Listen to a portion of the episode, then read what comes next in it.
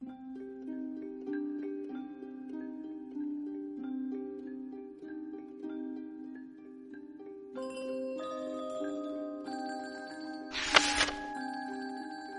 今多少离奇事，都付老道笑谈中。大家好，我是老道，欢迎收听《怪哉》。我说那天上网看到一网友在网上抛出一个问题，说你曾经在哪些奇葩的地方过过夜呢？嘿，看到这问题啊，突然想起当初看过的一部纪录片，叫做《搭车去柏林》。哎，片子里啊，俩老爷们从北京市一路搭车去往德国柏林。那期间走过的地方、遇到的人和事儿，确实让当时的我呀，好生羡慕啊。啊，也有一种冲动，想来一次搭车旅行，就叫搭车去铁岭。嘿毕竟太远的地儿不放心啊。那我记得呀，当时大学临近毕业，自己一个人去了趟桂林，独自旅行，游玩一番之后，乘火车回来途中中转北京。我记得当时啊，正好是半夜零点，因为身上的钱被我在桂林霍霍的差不多了啊，所剩无几。又不想跟父母再要钱，所以呢，那天夜里我就在北京火车站凑合了一宿啊。而在去年的时候，我跟我媳妇儿去了趟泰国旅游，回来的时候也是凌晨四点多的飞机。我俩是寄存了行李，又去曼谷浪了一圈，回到索纳普机场的时候，哎，凑巧也是零点左右。那宿啊是在机场凑合的，一个是飞机候机大厅，一个是火车候车大厅，这两次是截然不同啊。因为第二次是俩人，显得没那么辛苦。哈，其实出门在外啊，过夜的地方最多的也只不过是酒店而已。甭管是豪华酒店还是经济客房，甚至是景区民宿，这店家都在营造一种家的感觉。但是对于住客来说，那环境确实无比陌生啊。那今天呢，咱们话题就说一说住酒店的一些怪事我先说一说啊，首先要说的肯定是深更半夜，他会时不时传来一些奇怪的动静那呜呜咽咽的女人声音，好像在哭泣，好像在悲鸣，又好像在诉说自己痛苦的遭遇。就那动静伴随着床榻吱嘎作响，时断时续，对单身的朋友来说简直太可怕了。要说怪事这当属第一个。还有一件事啊，我遇到过。曾经在成都游玩的时候住酒店，会有一些神奇的小卡片从门缝底下塞下来，大家都遇到过吧？话说有一天呢，我在客房里正准备出门呢，结果就看到这种小卡片是悄无声息的被塞了进来。我当时是眼疾手快，三步并作两步冲到门口，猛地打开了房门，结果却看到这走廊上一个人都没有啊！太奇怪了。那好奇心作祟，我是真想知道谁塞的卡片啊！嘿，那次啊，要不是我媳妇在旁边看着，我高低得拨打一下卡片上的电话，问一问怎么回事是不是？嘿嘿，还有一件怪事啊，话说有一次我去万达去买东西去，结果看到一个朋友跟一个姑娘从酒店大门处走了出来。过后啊，我问那朋友，那姑娘是谁呀？还挺漂亮的。结果那朋友呢，却一脸害怕的说。他那天是自己一个人住的酒店，让我别瞎说。我当时怕吓着他，就没再继续问下去。而这问题一直就埋在心里了。话说那姑娘是谁呀？那可是白天呢。哎，好了，我自己的经历就说到这儿。那当然，这也引出咱们今天要讲的故事了。而这故事依然是楚天乙分享给咱们的啊！感谢阿楚。阿楚说了，他记得，那是一个难得的没什么事儿的假期。十一黄金周，当时一段时间工作挺忙的，这个假期正好闲下来调整调整休息一下。而当天下午正睡着午觉呢，结果一阵电话铃声响起，打破了这个悠闲的午后。他拿起电话一看，哎，是他一朋友。接起来之后，只听到那边语气略带慌张的说了一句：“哥哥们儿，这我回来了啊，刚到家，这放好行李，我去你家一趟。对了，你在家呢吧？”阿楚回了一句：“对啊，在家呢。”啊，那行，跟你说啊，这次哥们儿啊是真遇到蹊跷事儿了，必须跟你讲一讲。没等阿楚回他呢，那边已经撂下电话了。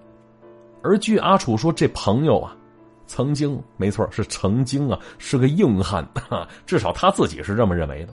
天不怕地不怕，坐过山车总是坐头一排，下来之后还得嘲笑我们太怂了。而看那些恐怖电影啊，专挑大半夜自己一个人在家的时候看。话说有一年夏天，这家伙喝多了，突发奇想，想带着我们去郊区的陵园转一圈，说那地儿凉快，想去那儿醒醒酒。后来我们这帮人给他家人打电话，好说歹说给领走了。哎，就这么一个不信鬼神、不知道害怕的主啊！今天打电话来说他遇到蹊跷事儿了。嘿嘿，说实话，除了睡觉被人吵醒有点凹糟，其实心里还有点小小的期待呢。到底是什么事儿啊？结果过了一个钟头，我家大门被人敲响了。这门砸的我都有点心疼我家门框了。不用猜，肯定是那家伙。打开门之后呢，果然。这家伙是一个箭步冲了进来，我看到他手里拎了半打啤酒，我说了：“哟，你这是来蹭饭来了？我家可没有下酒的东西啊！”可那朋友没理我，话头一屁股坐在沙发上，上气儿倒着下气儿。我沏好了茶，给他递了一杯，他一把推开了，说了一句：“嗨，兄弟，我来这个啊，现在需要点带劲儿的。”说完，啪的一声起开一罐啤酒，先灌了一口。呃，哥们儿。以前听你们说那些乱七八糟的事儿，我从来没放在心上过，感觉都是在开玩笑呢。就算是真的，哪那么寸的劲儿让我给遇上啊？但是啊，这常在河边走，还真容易中招啊。兄弟，我工作的原因啊，经常出差，所以住酒店是常事儿。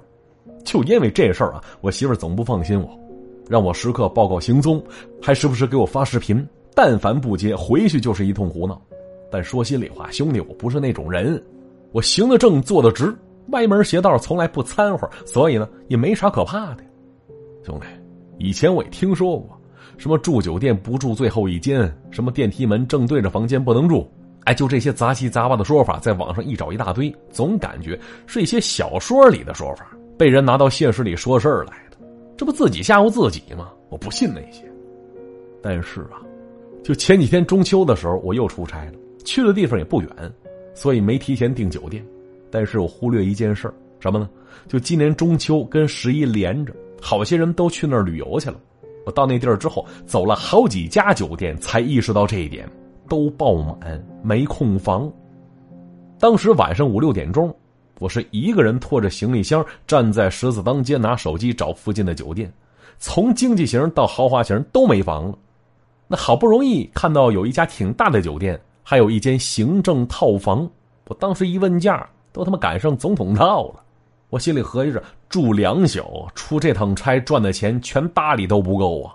没办法，继续找吧。结果呢，我翻了好几页，哎，终于找到一家非常不起眼的酒店。不，确切来说啊，应该是一家旅馆，在一条街的胡同我一看客房情况，哎，有空房。我当时啊，跟捡了宝贝似的，赶紧一个电话打过去，想先把这间房给占下来。那前台客服接到电话，挺客气，告诉我就剩一间房了。当我在电话里提供完我的姓名、身份证号还有电话之后，我这颗心是终于落地儿了。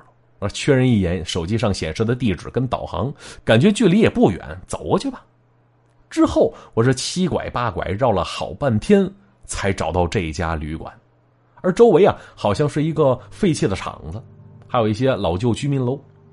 我当时走进大门，来到前台，准备办理入住。我看到了这前台那妹子呀，顶着俩黑眼圈，在那拿手机看电视剧呢。看来刚才接电话的应该就是她。她跟我确认了信息，交了押金之后，我拿到房卡了。我一看四零八，我就问她呀：“四零八这应该是四楼吧？哎，电梯在哪儿呢？”结果啊。这前台妹子却说，他们那个酒店只有楼梯，没有电梯。我心里纳闷，什么酒店呢？连电梯都没有，真够次吧？但是活该，谁让你不提前订酒店了？没睡天桥底下算好的了。我说自己骂着自己，拖着行李是翻山越岭一般来到房门前了，擦了一把汗，看看周围，哎，整个四楼静悄悄的，一个人都没有。随后我掏出门卡，轻轻一刷，滴的一声。门打开了，就随着门开那一瞬间，一股霉味是扑面而来，感觉这间房啊，好像好久没人住过的样子。我进了房门，把房卡插进取电槽里，这房间里的灯一下子全亮起来了。嗯，看起来还不错，挺干净的。我顺手关上门，将行李放在一边，想打开窗户，可是却发现这窗户把手我掰不动，掰了半天。像是焊死了似的。行了，先不管了，我先出去吃口饭去，肚子太饿了，之后再说吧。在这里插一句啊，我有个习惯，出门在外住酒店，我习惯一直开着灯，就算睡觉的时候，洗手间的灯也要开着。啊，不是因为害怕，只是感觉这么做心里踏实。于是我把一张我准备好的名片塞进了取电槽里，拿上门卡吃饭去。而等我回来的时候，天已经全黑了。我在楼下往上一瞧，这酒店呢，一共七层楼，第四层只有一间房间亮着灯。不用问，那肯定是我那间房。不对呀，当时前台告诉我，不都住满了吗？于是我拿这事儿问前台那小姑娘，那姑娘是支支吾吾回答了一句：“哦哦，可可能都去吃饭了吧？”对于她的回答，我也没在意，赶紧又问他：“对了，姑娘，四零八房间的窗户可打不开？我弄了半天也没弄开，这屋子里霉味太大了。”结果那前台却说：“哦，先生，三楼以上的窗户都打不开，因为啊，我们担心有小孩入住的客人没看住小孩会发生危险，所以那些窗户我们都锁死了。”啊！我心想，这叫什么理由啊？行了，也就住两天，将就一下吧。于是我再次回到房间，发现这屋子里啊很闷。打开空调之后能强一点。我洗了把脸，清醒了一下。可是擦干净脸之后，哎，我突然发现这洗手台上没有镜子呀。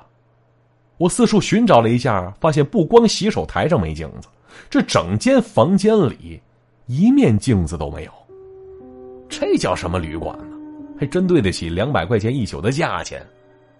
我摇摇头，躺在床上，看看时间还早呢，靠在床上玩起了 Pad。但是玩着玩着，困意袭来，一不小心竟然睡着了。这手一松，Pad 直接拍在我身上，让我一下子醒了过来。我想看一眼 Pad 上的时间，可是啊，就在我点亮屏幕之前的一瞬间，我猛然间从漆黑的屏幕上。看到我斜上方出现了一张脸，这一瞬间太快了，随着屏幕亮起，我啥都看不见了。我赶紧转过头看一眼后边，这床头还有墙上，哪有什么脸呢？我又锁上 Pad 屏幕，从里边照了照，嗨，可能是我太累了吧，连着坐车一直没捞着休息，眼花了也说不定。黑暗的屏幕里边，除了我的脸，啥都没有。可是啊，突然之间，这床头壁灯闪了一下之后，啪的一下熄灭了。这整间房一下子暗了一半，只剩下另外一边的壁灯还在亮着呢。我心里琢磨着，这可能是灯泡坏了，于是拿起电话拨铃打给前台。可是电话响了半天，并没人接听。行吧，可能是前台那姑娘去厕所了也说不定，等会儿再打吧。就这时啊。我突然注意到，这床头柜上摆着一个服务牌副牌里边夹了一张纸，露出一角。我顺手抽出来一看，哎，是一张便签纸，上面用彩色铅笔画了一个小孩这头发遮住眼睛，没鼻子，只有一张嘴大大的张着。小孩身上的衣服是拿红色铅笔画的，而脚上的布鞋也是红色的，带着绿色的小花这小孩周围。是乱七八糟画着一些莫名其妙的东西，我没看懂，那可能是以前住这里的孩子画的，淘气塞到服务卡里了呗。于是我把这张便签又放回到原处，又打了一遍电话给前台，哎，依然没人接听，这怪了事儿了。而就在这个时候呢，可能是我刚才吃的饭不太干净，忽然之间我这肚子咕噜一声，我是赶紧跑向厕所，一阵鞭炮齐鸣的响动之后。嘿，我是漫无目的的看着周围，啊，感觉肚子里很空虚，从裤兜里掏出烟，点了一根抽了起来。可是我没抽两口呢，哎，突然之间，这洗手间里的排风机响了起来，吓了我一跳，夹在手指间的烟差点掉地上。我心想，难道说这排风系统是声控的？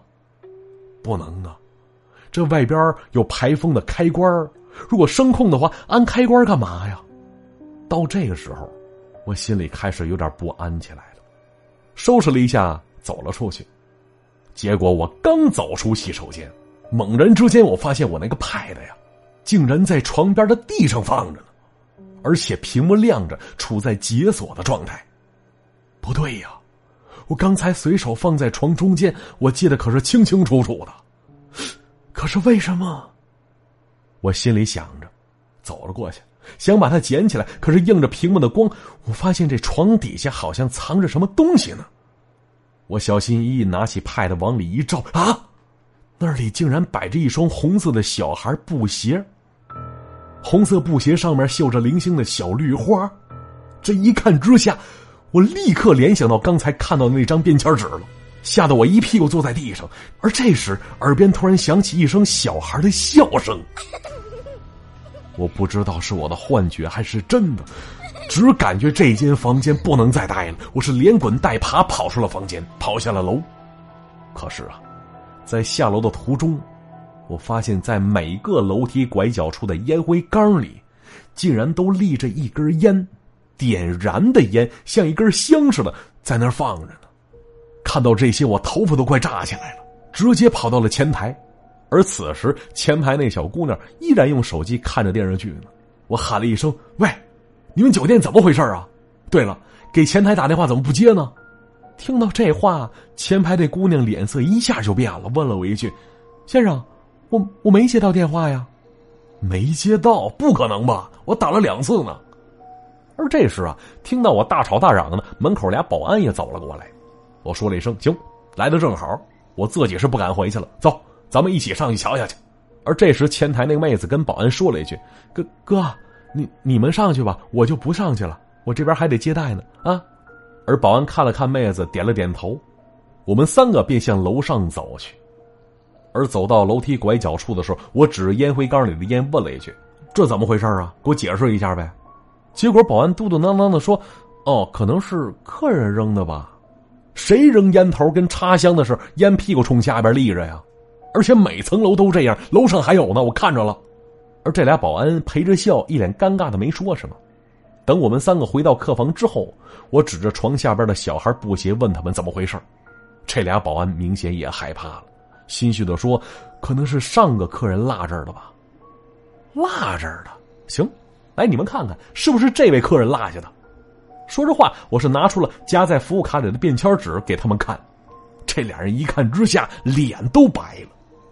我行了，情况你们也看到了，这间房我是住不了了，我要退房。我一边说着，一边把我的东西一股脑都塞进行李箱里，拉着箱子就走了出去。而那俩保安也赶紧跟了出来。而之后啊，酒店把押金退了给我，一分钱没收。话说那宿啊，我找了个洗浴中心存上行李，在休息大厅住了一晚上。要说洗浴中心的晚上，虽然是鼾声四起，但是我心里却感觉无比踏实。第二天事儿我也不办了，赶紧回家了。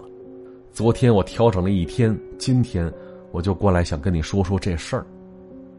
话说，根据阿楚的描述，他那朋友讲完这些经历，正好把那六听啤酒都喝光了。就这样，他那手还在隐隐发抖呢，看来是真吓着了。而打那事儿之后，就这么一个天不怕地不怕的主，嘿，也开始戴佛珠手串了。再次感谢阿楚分享的故事啊，也希望你能多给出一些科学的解释，要不然呢，以后还怎么住酒店呢？其实啊。这发生在酒店里的可怕的事儿，咱们或多或少都听过。离得近的兰克尔事件，离得远的黑色大丽花事件。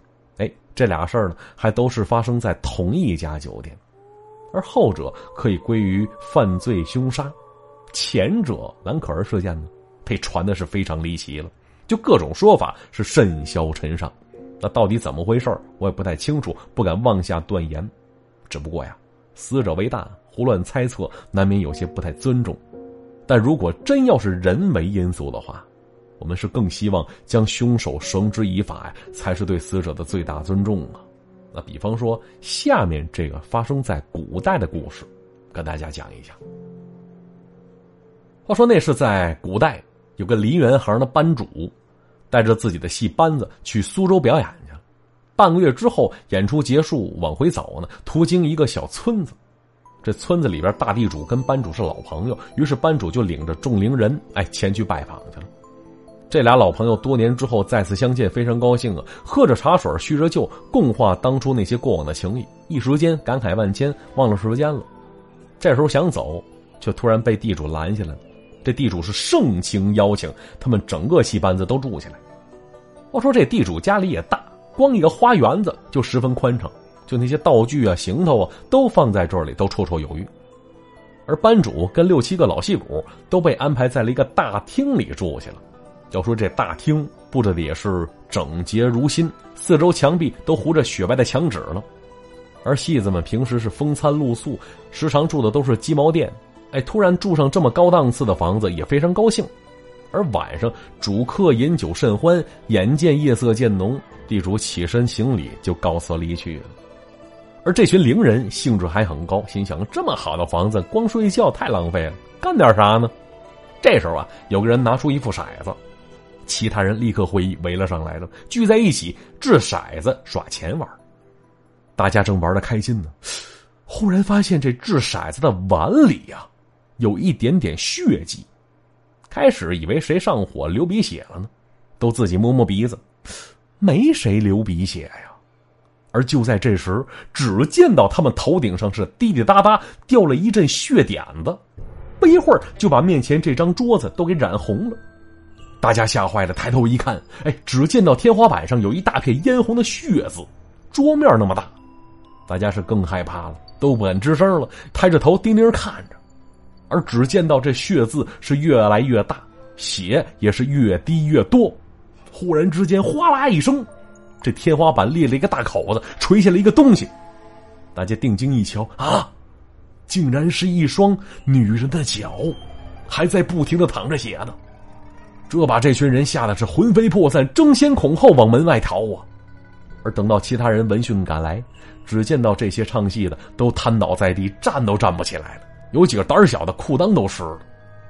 又过了很长时间，他们才稍稍缓过气儿来，异口同声的述说刚才的恐怖经历，听的人也都感到非常害怕。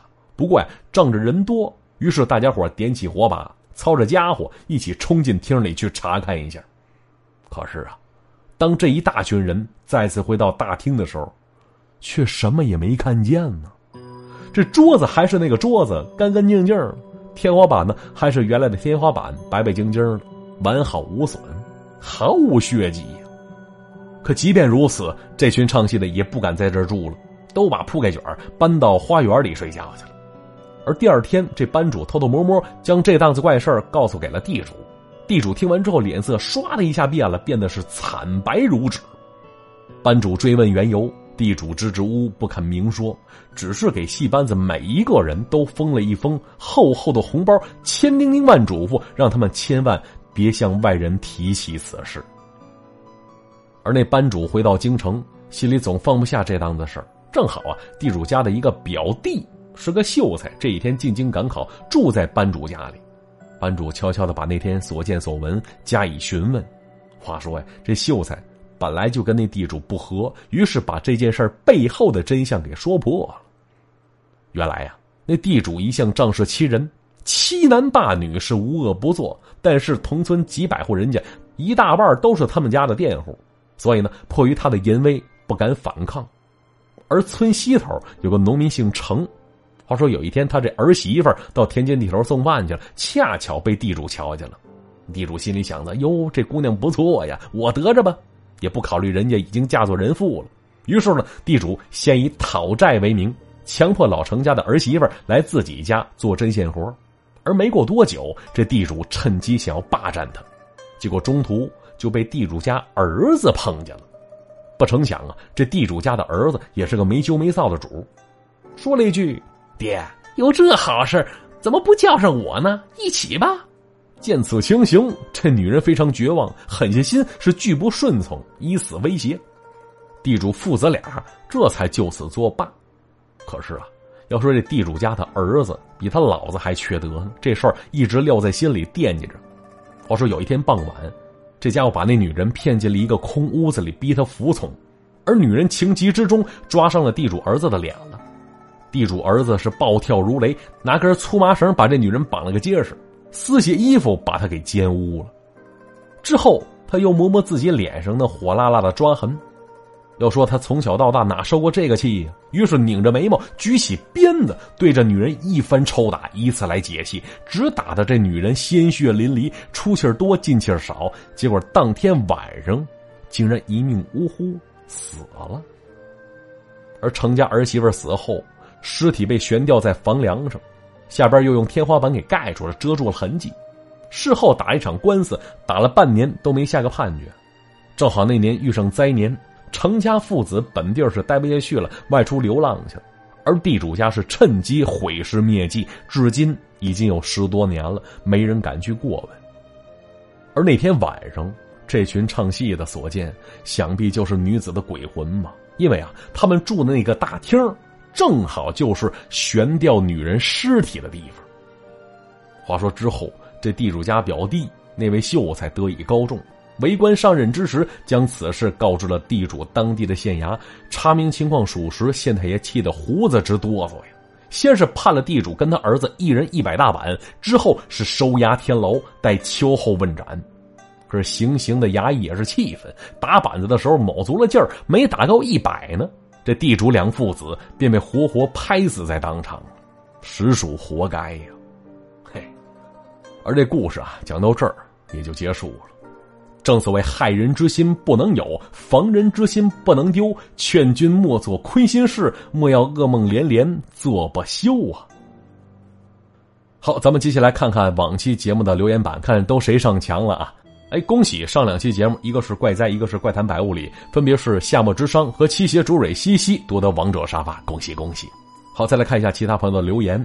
Mr. Single 他说了：“老道啊，最近学校期末考试周啊，我通宵复习，发现喝咖啡抹风油精都不如听你的故事提神儿啊。但是我要是挂科了，你可要对我负责。但是如果最后都过了，我一定会告诉朋友们，听老道挂科难。哎呦，兄弟，别说挂科了。”听我的节目，甭管是毕业、找工作、找对象、生孩子，那都是一路小平坡，顺顺利利都给安排了。叫个啥昵称不重复说了。哎，居然提到我大保定了，兴奋！保定是个好地方。想当初看到一则新闻头条，保定菊花节开幕了。哎，突然之间感觉保定这地方不一般呐。婷婷说了，别说男孩子调皮，我一个女孩子家家的都很调皮呀。一到暑假，上午钓鱼摸虾，顺便草里捡个鸭蛋；中午拿个网捕知了，下午跳绳；晚上拿个手电筒继续逮知了。哎，完事儿呢，小河边照个蟹子。那跟现在小孩玩的不一样，现在那孩子就知道玩手机，太单调了。哎，确实如此。想当初我小的时候不懂事儿年纪，一起玩的孩子一大帮，有一个我记得特别清楚，特别投脾气，上树掏鸟窝，坐地挖蚯蚓，啥事都不含糊。直到有一天。我们去了趟厕所，才发现我们不一样啊！我们不一样，不一样，有啥不一样？做好事不留名，说了说看到这个标题，感觉好刺激啊！嘿嘿，老道，安全带系好了。我既然上了你的车，就没打算活着回幼儿园。嘿，上了我的车，我保证你下次去幼儿园是为了送孩子。嘿嘿。好，如果你有故事啊，想分享，可以添加主播的微信，主播老道的全拼加五二零，分享你的经历和见闻。那今天节目就是这样，记得点赞、留言、转发、评论。各位，下期再会，拜拜。